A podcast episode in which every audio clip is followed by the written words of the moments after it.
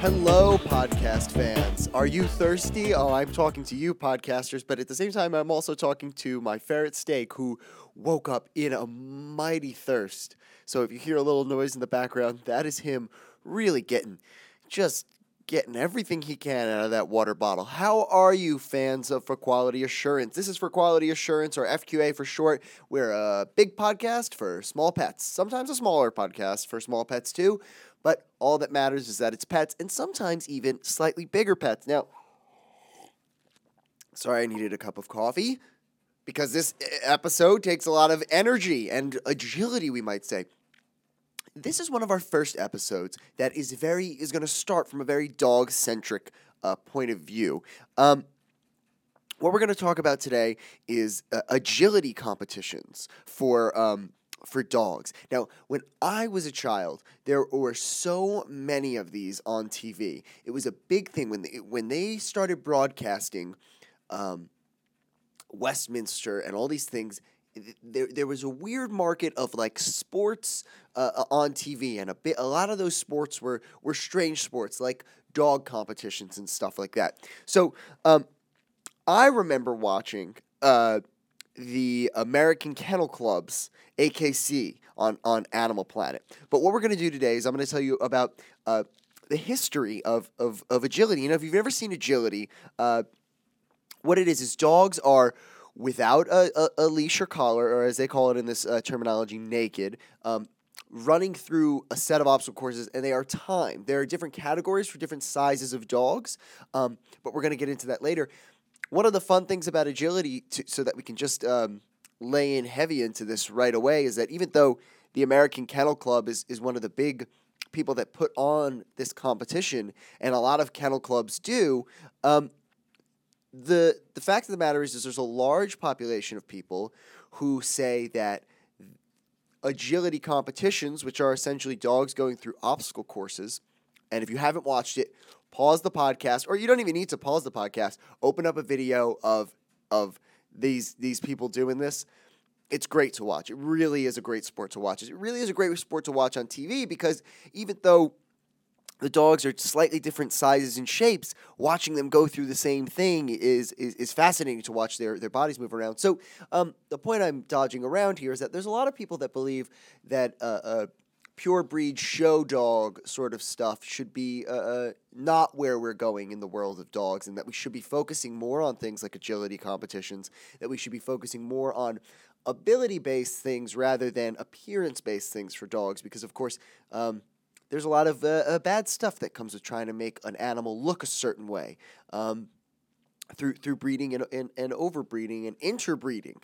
So um, it's an interesting topic that's probably beyond the depth of this podcast, but it's uh, simply because it's it's too big of an issue as to whether or not maybe some of the there's an you know endemic cause of, of idealizing the, the, the, the shape of an animal rather than its its health and that might be you know affecting our pet industry that's not what this sh- this episode's going to be that's not what this podcast is going to be because that's a very very serious issue one that doesn't just require pet experts, it requires, you know, anthropologists, it requires people that understand uh, uh, the economy of the world. And my main expert is cute tiny things, so probably not the person to ask. Well, but let's get back to the more fun thing of agility competitions. Now, what is uh, we're mainly going to get our big source here is from wou.edu.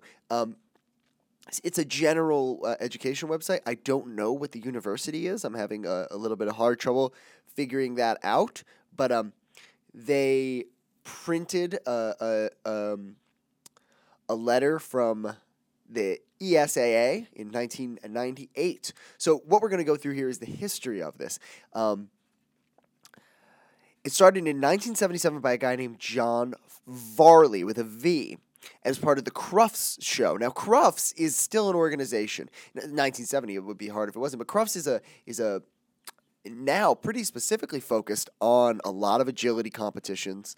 Um, and that's a big thing. But they're just a general dog company, as far as I can tell from their website. They run a, a magazine as well. Um, they have latest news in both uh, uh, uh, all sorts of competitions for dogs. Um, it's it's an okay website. It's not a great website, but it, it is it is a fun website to to to think it exists. I would definitely go on crufts.org.uk and see and see what people are, are up to. They do also do you know breeding competitions as well. So it, it's one of this good with the bad thing. So um, uh, Crufts Crufts magazine in, in, in fact uh, I know had a big part to do with this history. Um, John Varley was a member a member of the International Dog Show and had to find something entertaining spectators in between the main events. So this just went on because you know if you ever watch a dog show, which I never liked. I have to be honest. I know people are very into to, to the, the, the whole thing of it, but it's it just it, it's. I mean, watching people go out and they just look at the dog. I, there is something so confusing about what's happening. I mean, they're just looking at the dog, and there's the dog, and then they take him away, and they oh. But I do like ASMR. I would love to watch if there's an ASMR artist out there, which is people that create a pleasant soundscapes of, of, of you know humdrum situations that are very calming. If someone really likes the show and is an ASMR artist, oh boy, I'd be pretty happy if you made a dog a dog judging ASMR like a, a dog breed show ASMR. Oh, maybe I'll do that. Well. He needed to entertain people in between the already boring thing. So I would say just not in between at all. He needed to entertain people. Um, that's a little bit of my own editorial. Um, he needed someone with a dog that could bring his ideas of of of um, showing the agility of these animals uh, to the forefront. So he approached Peter Meanwell from Lincoln. Um, he and Peter and and Var and Varney Varley, hard word for me. Last names that start with V, because I want to say F.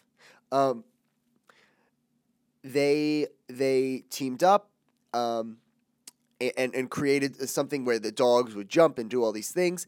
In 1979, the UK Kennel Club introduced a set of rules and regulations because we are British and that's now it's fun. Before you were just it wasn't really pleasant at all, but now there are rules, and so therefore it's fun. Um, uh, and then there's there's a series of here of people that started in different countries. Um, we have Kenneth Tatsch. Uh, who comes over to Texas and starts the United States Dog Agility Association. Um, and we have him to thank for it. And then uh, Charles Kramer for the National Club for Dog Agility. Um, boy, not a not a not a creative lot here. And then uh, the United Kennel Club, the UKC, and then um, uh, uh, uh, at one point, what's the year on that? That's important. 1988. Um, the USDAA uh, in conjunction with Pedigree, started the Grand Prix of Dog Agility. Yeah, Grand Prix. Yeah, they don't know what that word means, but it's okay. Um, and it, it exploded in the, in in the, the, the years after that, and now there's the uh, events in Canada and, and, and all over the world. This then goes on to to talk about rules and um, lots of lots of uh, different classes. I found one interesting things um, at the novice level it says on wou.edu, still the main source we're using here, um, is the average speed a dog has to run is between 2.5 and 2.75 yards per second. That is a weird A time measurement and B stat. And now I have to think about it. And I, you know, I've never heard yards per second before. Very, very, very interesting. Um, and he's talking about just uh, the, the, sorry the author of the article is talking about generally uh, uh, how good you have to be in order to qualify because it is a timed competition. Um, and and then the, the the the main reason I think that he uh, he um, who wrote the uh, letter that's the problem with some of these sources is we find these great sources uh, that have things that you know don't really exist outside of strange pages on the, the website, but they you know they don't generally even just an author or something like that. It's hard to, to go back on. But uh, this author presents the idea that the really the main reason that um, there's a, a, a different classing of the dogs is for um, there's a hurdle section at one point during the the competition. So I think you can't really have every dog jumping, you know, uh, different distances. Um, so great. Here's what here's what I say for you is I go first I go on crufts.com. I see what the latest uh, news is for, for, for dogs, and then I'm thinking, uh, not a lot of news, just in case you're wondering. Um, then I go, well, this is interesting, but how can we bring it back to small pets? Because I think dogs get a lot of press, and this was just something I wanted to cover. Well, good news. I found a website which is linked to a lot of other sister websites, and I'm going to see if I can see what the if, if they have a they have a front. No, they don't have a, a, a main hub, but essentially, I said. What what about small animals? You know, I know about small animals. That's what I like. I have Steak the ferret. I have my turtles. You know, where, where what about for them? Because the first thought I thought was, there's no way Steak would ever learn this. First of all, Steak doesn't, as is common with pets and with uh, like uh, cats and ferrets, Steak doesn't really know his name. He, he, sometimes responds to it. He, he, he really doesn't know his own name. Um, not uncommon for these types of animals. Not uncommon for these types of animals to not respond to voice commands. Steak does know a few good voice commands, but mostly responds from physical gestures and, and things like that and, and routine training. Um, so and also another thing with ferrets as to why I thought this competition would be hilarious is a lot of ferrets go deaf. So it, it's it's sad in the context. It's much funnier in the context I'm thinking of it of sad in the context of, ferrets going deaf, and that's very that's very sad. Very funny in the context of someone shouting at a ferret on an obstacle course to do stuff. Very just in a cool little pile. He can't do anything because he's little, um, can't hear. Uh, so, so I did think there's no way that this has been done with ferrets, and how wrong am I? Ferretagility.com, which I will say is going to be, I have found we don't know how much of this is true. You know, one of the things of uh, uh, uh, uh, these types of websites is, is you know there's no there's no sourcing for any of them. There's no evidence. Sim- someone simply needs to make it. So i'm going to have to do some more. This is okay as a source for the end of, a, of another episode where we had a, a sort of more reliable source but i just wanted to close with this note. Apparently it's um this is part of the dog star kennel which is a, a, a kennel i guess in south dakota um but uh they have a whole thing about setting up ferret agility things for uh, your your pet. Um, they have tips on what to do uh, using a puppy pen, obviously, because ferrets are just escape artists. I can't imagine any ferret doing this like correctly or in an order like these dogs do it. Is there a set order for the course? No. I'm reading right from ferretagility.com but things you might want to keep in mind. You might want to have the ferret explore and maneuver the, cor- the course. All it will be able to do. You you want to do it quickly. So the starting tunnel might be a good strategy. I know ferrets. If he's going in a f- tunnel, he's not coming out. He's gonna hang out in that tunnel. Oh man, this is weird. There's no way this is a thing. But I will say this this site has some great things that we are definitely going to try and cover and, and, and run through. Let's see, training your ferret to do this. Oh, it's still under construction, it says on this page, because it's impossible.